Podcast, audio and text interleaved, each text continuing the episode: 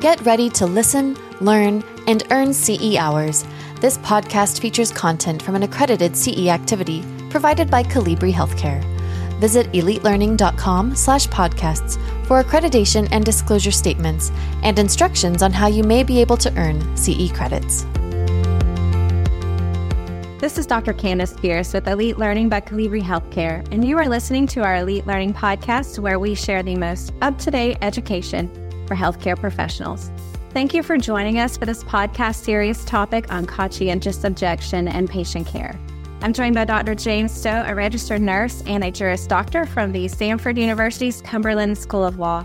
Jay, thank you so much for joining us for this topic. Excited to be here. Thanks so much for having me. Yes, absolutely. I really want you to start us off with the why. Why do we need to talk about conscientious objection and understand it? And why do you think it, it really became a, a big topic or a bigger topic through the COVID 19 pandemic? You know, as we think about ethical decisions, which I would uh, classify conscientious ob- objection as an ethical decision uh, in healthcare, um, you know, we have to consider where is that coming from? You know, why today versus years gone by? Uh, and I think it ha- all has to do with where our ethical foundation has uh, kind of come from, right? Where has it transitioned from? You know, if we if we think back um, years ago, we have the Hippocratic Oath, right? Right. So um, Hippocrates, around 400 BC, uh, developed the Hippocratic Oath. And it basically said for physicians, and, and I'll paraphrase it, um, pledge to prescribe only beneficial treatments uh, according to that physician's abilities and judgment, uh, refrain from causing harm or hurt, and to live an exemplary personal and professional life. Like it really extended outside of just their confines of, a, of an office. Um, and we kind of know it best today as the oath our medical students take, right? Right. Well, um, when you look at it and you look at today compared to years going by, the oath has really been chipped away. It's really been amended. While 98 or so percent of our uh, medical students still take an oath, and we even have a uh, an oath for nurses. There's a Nightingale oath. Um, yes, I was. Yeah, I was going to bring that up while you're talking about it. And that one was written in 1838, um, and it was named in honor of Florence Nightingale, but it was actually written in Detroit, Michigan. And that one has also been changed multiple times, but our nursing students still take an oath, a pledge. They did. They take a pledge. And when you look at these things together, you know, kind of all these disciplines are, are taking this oath, and we think, hey, do no harm. You know, I guess that's three words. It's easy to remember. Um, and that's not necessarily the foundation of these oaths anymore. Uh, it's really interesting. They, uh, you know, we've taken things out of them. You know, the original oath, for example, has a comment in there or a phrase in a quote, and it says, And in a like manner, I will not give to a woman a pessary to produce abortion. That was in the original of Hippocratic Oath. Um, do you think a hospital uh, or, excuse me, a university or a college is going to allow their students to take a stand or a pledge one way or the other, what, regardless of your belief on a, such a, a, contentious issue? They're just not. No, not at um, all. Not at all. And so then you look at that and you think, um, well, what about legally? Well, when you take this oath, you know, we all have this belief. Doctors, you take a Hippocratic oath. Nurses, you take this oath. Um, when you get into court, it's real simple as an attorney to say, hey, look, you pledged to do no harm and uh, you did harm. So even this do no harm language has been amended. So I say all this to say that our the ethical foundations that we have, uh, that we used to have, kind of this collective belief, yeah, has really eroded. And I think COVID nineteen has kind of brought that to the forefront where our personal beliefs now more than ever dictate our ethics and it's not so collective anymore. It's very individualized and that's impacting how we provide healthcare and it's impacting whether or not our healthcare is truly patient centered or not. Right. Is it patient centered or is it is it we centered? Uh, but I think that also highlights why this it seems like it's such a gray area. Conscientious objection to me seems very gray, and I don't understand where the line is drawn between my personal beliefs and my duty to take care of, to provide care. Well, it's a great question. And the answer is not very many people know that answer either um, because it's a very difficult situation. So you take a look at it, and our country, which was founded uh, on religious principles, right? Right. It's very difficult to disagree with that point. So our uh, court system, our country founding had all these religious principles, and you look today uh, in religious, you know, it's kind of hard to judge. Like, who is still religious today? What kind of, you know, that's a difficult question. Uh, kind of a, an oversimplified way of looking at that is is church membership. Right. Right. You look from the 1930s to roughly the year 2000, and, and while it fluctuated up and down, about 70% of the U.S. was uh, a member of a church, one church right. or another. Since 2000, that number from 70% has fallen to 47%. Wow. So, in a very short period of time, we've kind of gone away from a collective belief to more individual beliefs. And why is that important when we talk about uh, the healthcare professionals' personal beliefs? It's because those healthcare professionals have their personal beliefs now. Okay. They no longer have that right. collective belief. Um, from a healthcare standpoint, our, our oath has deteriorated. Our uh, religious foundation has we've we've stepped away from that, and so now we really uh, look at things in kind of a what are our experiences, right? Right. What are what's the ten minute YouTube? What's the the the TikTok, the five second Snapchat? What is that teaching us and telling us, and we're forming our beliefs from there? Very influenced uh, society. So when you look at this and you try to go, hey, how do I correlate my own personal beliefs with the legal system? It's very difficult, very very difficult. You know, we um, we recently had a, a huge decision in 2022 where the U.S. Supreme Court overturned Roe v. Wade. Yeah, that was uh, I haven't heard that much outcry over a U.S. Supreme Court decision in, in quite a long time. Um, as an attorney, it's it's very interesting to me because what the court system did is it said basically, look, we don't believe the federal government has the right to uh, decide this. We don't think that's under the federal court's purview. We think that's a state's right for decision. So, so many people said, "Hey, Roe v. Wade, it banned abortions." It didn't do that. It actually kind of more followed the Constitution and said, "Hey, if the powers aren't expressed to the federal government, they go to the states to decide. And so the states decided. And some put very, very constrictive bans on it. I live in Alabama.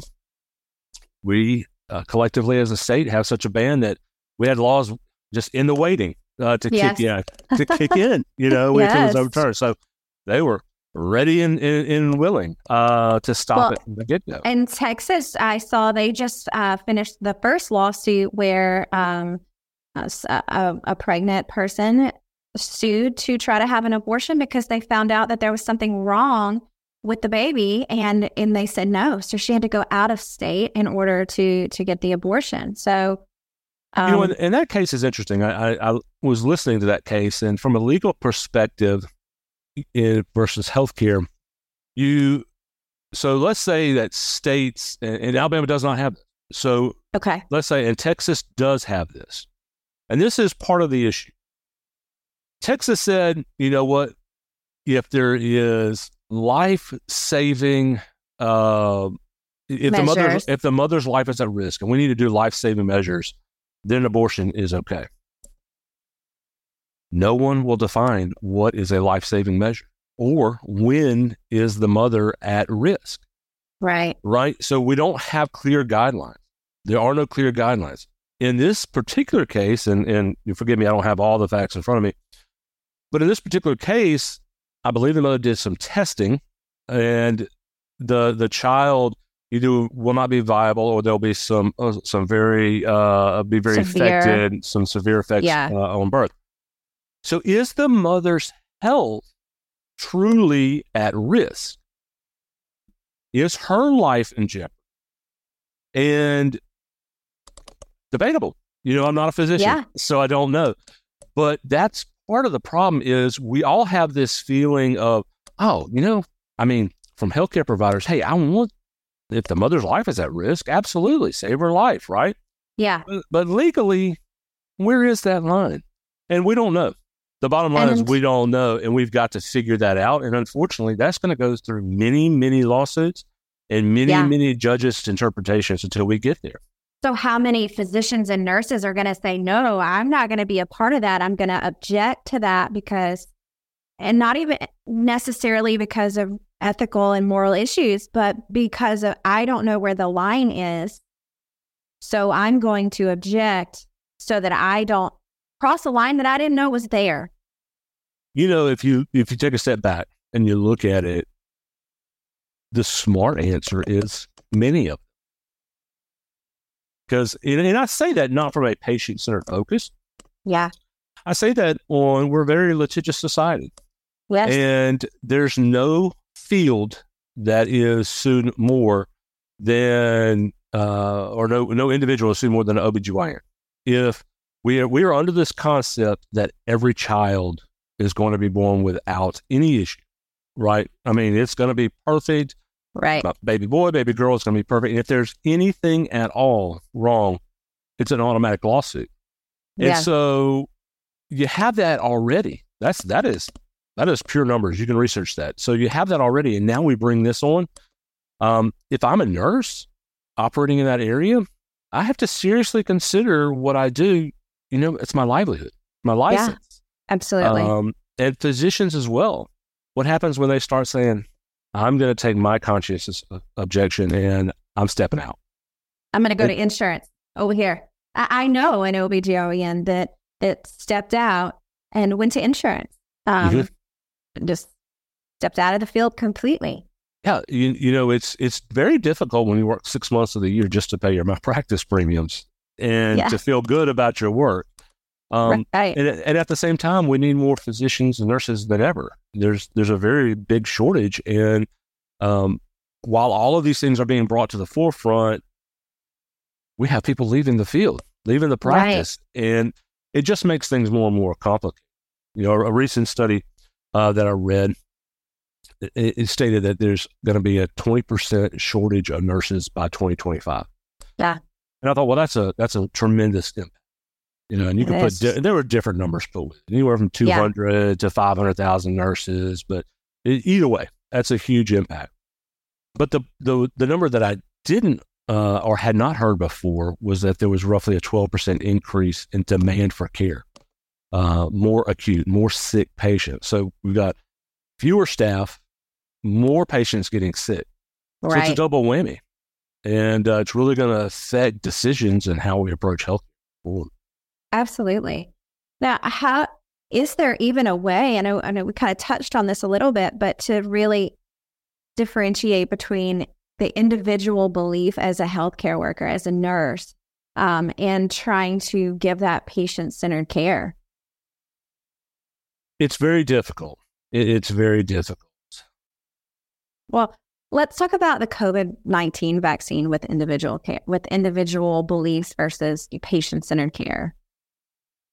Uh, so COVID nineteen vaccine is uh, a really is an interesting one. Um, you know, we we get this massive scare across the country, right? This pandemic, and COVID nineteen vaccine was was produced to uh, save humanity, and so we started giving this vaccine, and there's all kind of issues with it.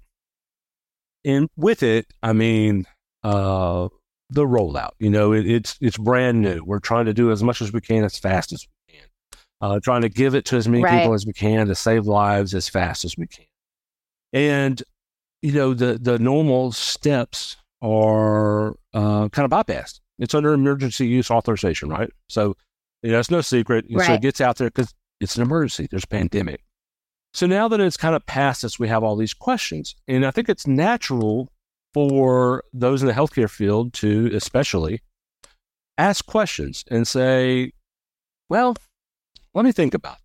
what was done, what was done right, what was done wrong. Um, and then it's a very natural progression to go, hey, look, well, I've got to get this flu vaccine, right? I've got, there's a flu vaccine that is um, from, what is it? The flu season in the hospitals October 1st through March 1st, roughly. March 1st. And Yeah. so with that, now what most frontline healthcare people don't understand and what most patients and families don't understand is there's actually financial compensation tied up into administration and documentation of this one thing, along with many things. So if the nurse says, look, hey, um, if, if I'm the nurse leader, I'm the nurse manager or nurse director, frontline staff nurse comes to me and says, look, I just, uh, after this whole COVID thing, I'm just really, I've got a lot of answers. I mean, a lot of questions, excuse me.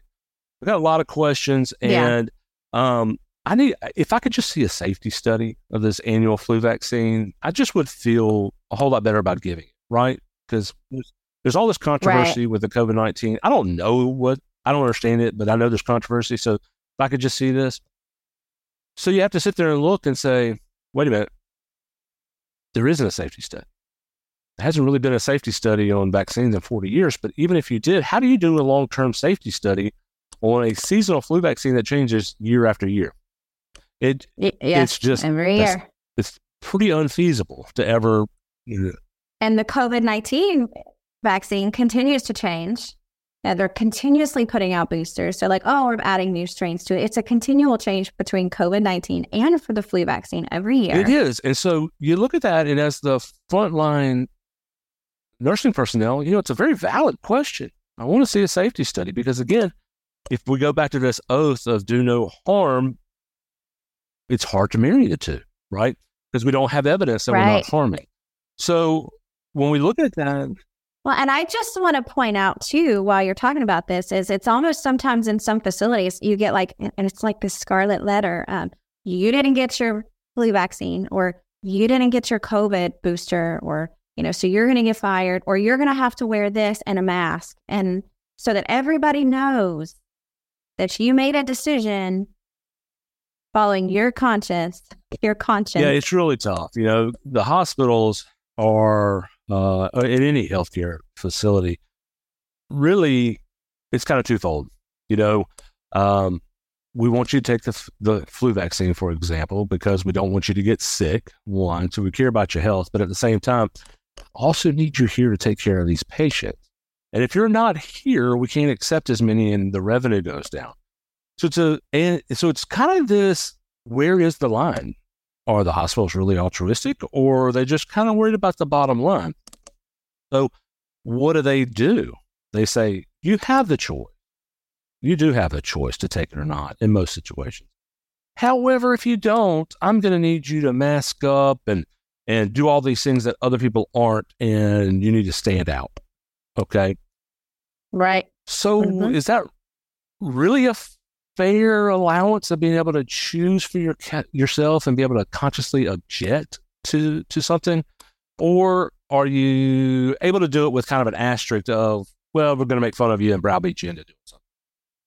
And so it's a fine line you, uh, out there, and and I think that's why this thing still persists is because no one really knows how to really appease all sides. But at the but at the end of the day, Right.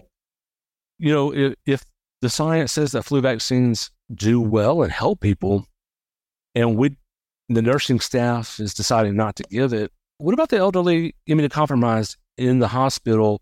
Uh, grandkids are going to come see them, and you know, and kids are kids are little petri dishes. They bring everything from day daycare, school, home, and so we we we now share all this with grandmother. She gets the flu. Um, could we have avoided? Right. So we have to go back at some point and consider what that patient centered care really looks like in light of all of these kind of personal ethical uh, issues that are before us. Right. I want to bring up a couple of um, examples that I can think of that that I've seen happen or you know heard talked about within our profession. I just want to throw those out there and just see are are these how these might be um, within that gray area of conscientious objection. And one of those is you're working on a floor. Uh, the house supervisor says that you have to take a immunocompromised patient, but your floor is full of um, say the flu, the flu is hanging out on your floor and you have an immunocompromised patient. You don't have enough nurses to make sure that this person is just dedicated to this immunocompromised patient. And so you decline to care for that patient. Maybe because you have a flu patient and they're trying to give you this immunocompromised and you don't want to share the flu by accident with this patient.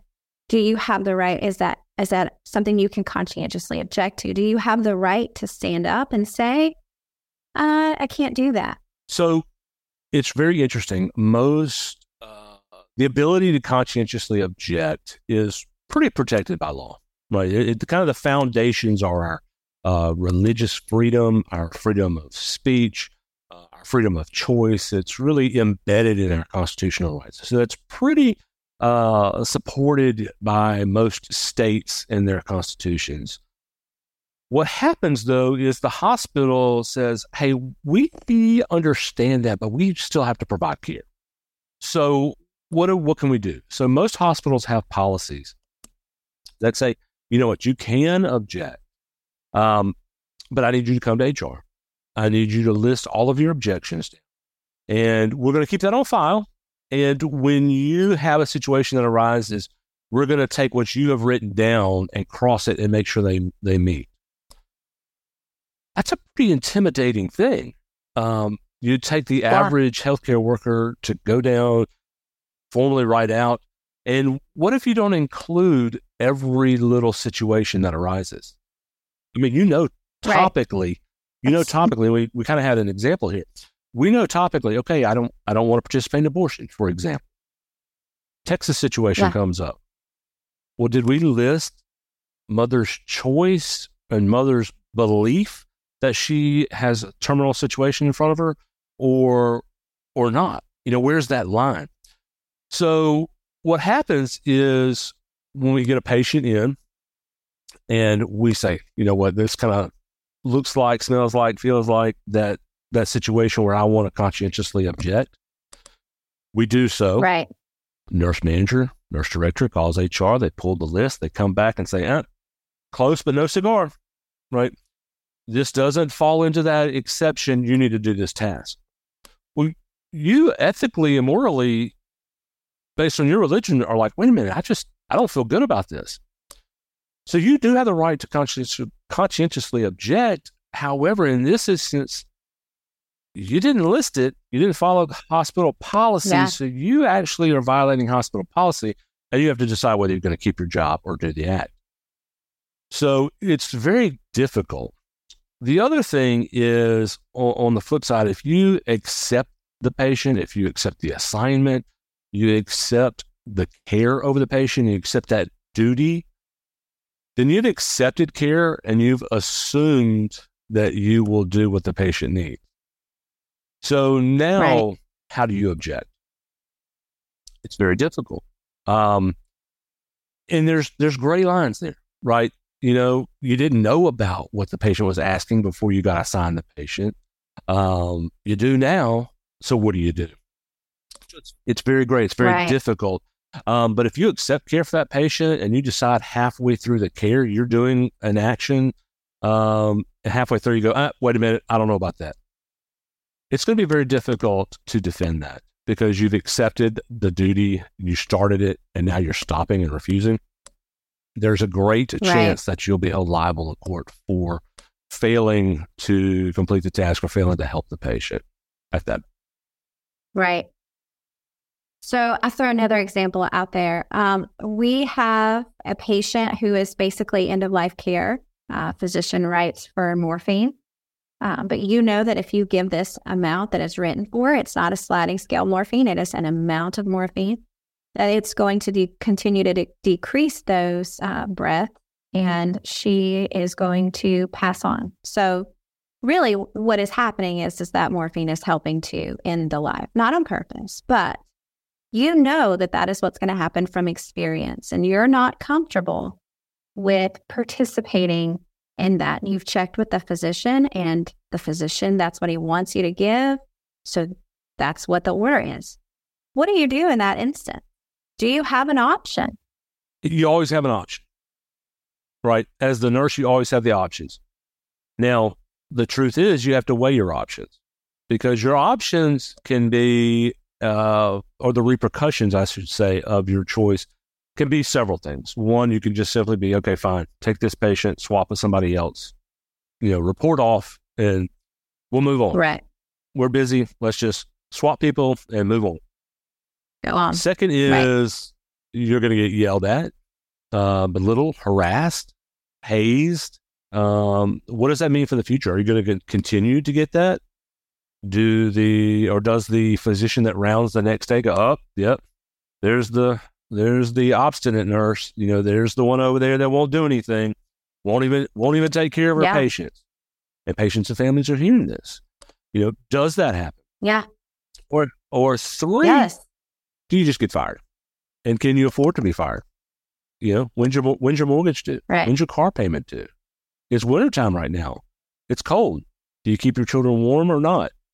And so these are not easy right. questions uh, to answer for the healthcare practitioner, especially when you're in the middle of it and you have mere seconds to think about it. And when we think about this this whole ethical dilemma, you got to slow down, and that's one of the hardest things but we we mentioned the difficult situations, difficult patients, but also there's there's fewer staff, there's more acute patients, more need out there, which all of that leads to less right. and less time to simply think. Um, so yes, you can is the answer. Um, but you just have to know the repercussions for it, and um, are you okay with it? So, do you have? I know that you have an interesting background and story where you went to school to be a registered nurse and then uh, decided to go be an attorney. Uh, spent some time and um, you worked with uh, med- I'm assuming medical um, issues within within law for a while, and now you do hospital administration. So I love that you see kind of both sides of this. You're seeing the legal side, but then you also see the the hospital from the inside out. So you're able to kind of pull those together. And what is your perspective? What have you seen inside the hospital when it comes to conscientious objection and how m- most places might treat conscientious objection? You know, it really boils down to um, boils down to the executive leadership, and and I mean that from not only the hospital staff but also the physician staff, right? Um, hospital staff, I say that because the chief nursing officer most of the staff, 50 plus percent of the, the staff in a hospital reports up to the CNO. Um, because again, nurses and LPNs and, and aides and techs are at the bedside, and that's that's their line of uh, authority in, in reporting. So, if you have a strong chief nurse, you have a strong uh, CEO and strong COO, where the physicians typically report up to, that are all lockstop together and say, "Okay, look, anybody can stop the line. Let's let's figure out what we can actually do here to fix the situation and keep the patient centered. As long as you have that, if I object to something I just don't feel comfortable with, hey, next man up, next lady up. Hey, who's okay with this? Hey, I'm okay with this. Great. Y'all report off. Let's move on. Everybody wins. If you don't have that strong leadership that work together and uh, it's more of a complaint where so and so's complaining they didn't do this, and so and so's complaining they didn't do that. And it just escalates and the tensions rise and you lose that teamwork, you lose that environment. Then it just, the, the whole culture falls apart, right? People are, people are standing by their ethical decisions. We all have different decisions. We all have different ethical and religious beliefs. So it's okay to stand by them just express them clearly and let's figure out a way around that. And I think if we were to stop and we had supportive environments from top down that would address these changes in real time, we can bypass the the hazing, the harassment, the belittling of people who decide to speak up. Um, because unfortunately, in so many instances today, uh, we kind of resort to name calling and belittling and hazing versus keeping the patient in the center and moving towards, okay, you object, let's figure out how to take care of the patient. Who can do that? And we miss that. We miss that a lot today. And I think that really erodes uh, the workforce that we do have. Um, you know, we, we're seeing a rise in suicide for a healthcare professional, especially nurses too. And we saw that through COVID. And I know we attribute a lot of that to PTSD from, you know, the things that they saw, but but also how about the fact that they weren't able to follow the things that they ethically and morally believed and felt. Um, you know, I worked with a nurse who uh, it was in the ICU, and she she didn't want her patients to die alone, so she would sit in a room. She would hold their hand, um, you know, and you wouldn't see her until that patient passed away. But not every nurse was able to do that um, because you know, hey, I need to talk to my charge nurse. I I object to someone dying alone. I I just I can't I can't have that happen. Can you watch my patient. You know, how many people weren't given the ability to feel like to uphold their ethical and moral values as to the reason why they even went into healthcare in the first place? And how does that affect them mentally? I mean, do you think that? I think it's greatly impactful. Um, you, you know, and I would even offer so much as the first step to this whole uh, conversation is do we tell the healthcare workers that they have the right to do this? No, I've never had somebody tell me if you don't believe in something, if you are not comfortable. Now, I've had them say, if you're not comfortable, come get me. We'll do it together. Right. But I've never had somebody say, if you firmly do not believe in assisting, you know, and giving this medication that you know is going to assist somebody and and leaving this world, that you don't have to do that. I've never had someone tell me that I didn't have to overstep the values and morals that I have. And I think that's one of the first things that we have to consider. You know, how far does that go for a healthcare institution to empower its staff to say, I care enough about your beliefs and opinions to ask you in advance what you're good doing. Because the truth of the matter is, is there's not that that many things. If you really sit down and think about it, there's not that many things that people are going to object to. And when you make that short right. list, how often do those come up actually on a day to day basis? Truly right. rare, you know. And we talk about these kind of extreme examples that happen daily across the U.S. This the abortion and end of life interventions. But when you narrow it down from 5,500 hospitals across the U.S. to one specific floor, to one specific unit, to one that one bed where you're working, it's not frequent. So when you, I mean, I, I wonder how far does that go to creating a workforce and an environment that I, as a healthcare worker, want to work in if someone cares enough to ask me, what are my pinch points? What, what, right. are, what are my objections? Right. I think it would go a long way. Absolutely. I think, I think that's a really good point, too, uh, especially for leaders to kind of think about when they're trying to build their floor, they're trying to build their team. To let them know that there is an out when something is not, something isn't following what I believe. Um, so, unfortunately, we've come to the end of our time for episode one. But please join us for episode two, where Dr. So will continue this discussion and we're going to really break down some of those individual beliefs versus patient centered care and some strategies to uh, help us navigate this gray area. Thank you so much for being here for episode one, Jay. This has been so informative, and I'm really looking forward to continuing this ep- this conversation with you in episode Great, two. Thank you. This podcast featured content from an accredited CE activity provided by Colibri Healthcare. Visit elitelearning.com slash podcasts for accreditation and disclosure statements and instructions on how you may be able to earn CE credits. Take your learning to the next level by subscribing to more podcasts on compelling healthcare topics.